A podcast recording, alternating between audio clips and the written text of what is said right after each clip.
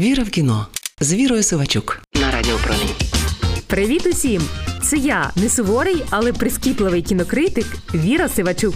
Іноді мені здається, що стрімінгові платформи змагаються, хто страшніше покаже кінець світу. І навіть не сам кінець, а те, що буде після. Підземні сховища на спаленій планеті, між якими курсуватимуть кур'єри в кисневих масках, як у міні-серіалі Лицар у чорному, або химерні, але все-таки милі люди олені, які живуть у світі після пандемії, як у шоу Ласун, або бункер, який існує за законами тоталітарної держави. А що за його стінами ніхто не знає. Власне, на цій серіальній версії кінця світу я й зупинила свій вибір. Чому?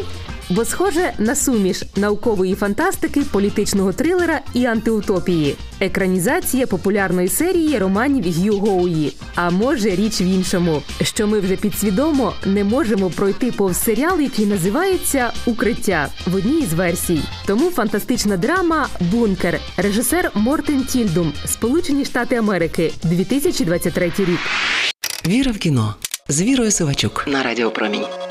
Ми не знаємо, чому ми тут, хто збудував бункер і коли ми зможемо з нього вийти. Але точно не сьогодні. Цю мантру без роздумів повторює кожен громадянин бункера. Більшість так і живе, без сумнівів і запитань. Влада в укритті належить меру і шерифу, а насправді науковцям і суддям, які вирішують усе, кому на якому поверсі жити.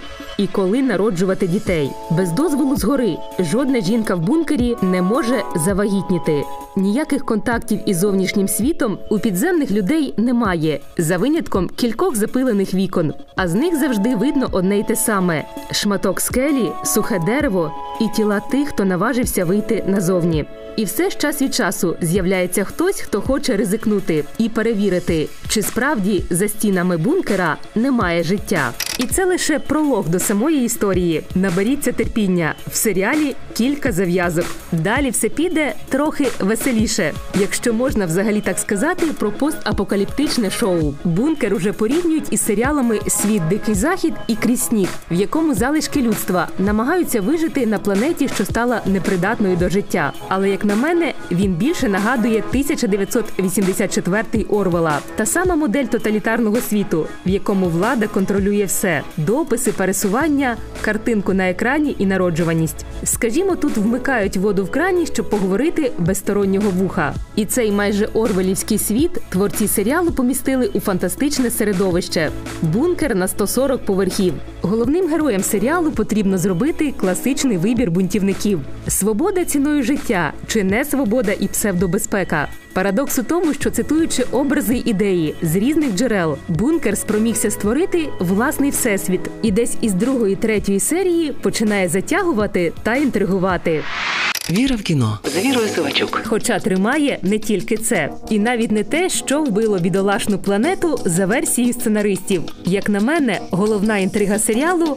А що за межами бункера? І чи справді це останній осередок життя на землі? Чи міф, який допомагає тримати людей у страху і під контролем? Думаю, шоуранери вчинили мудро, лишивши на старті всіх із зав'язаними очима і персонажів, і глядачів. Можливо, легенда бункера і справді не така логічна, як нам би хотілося. Але на те вона й фантастика. Ми вдаємо, що віримо, навіть тоді, коли варто сумніватися.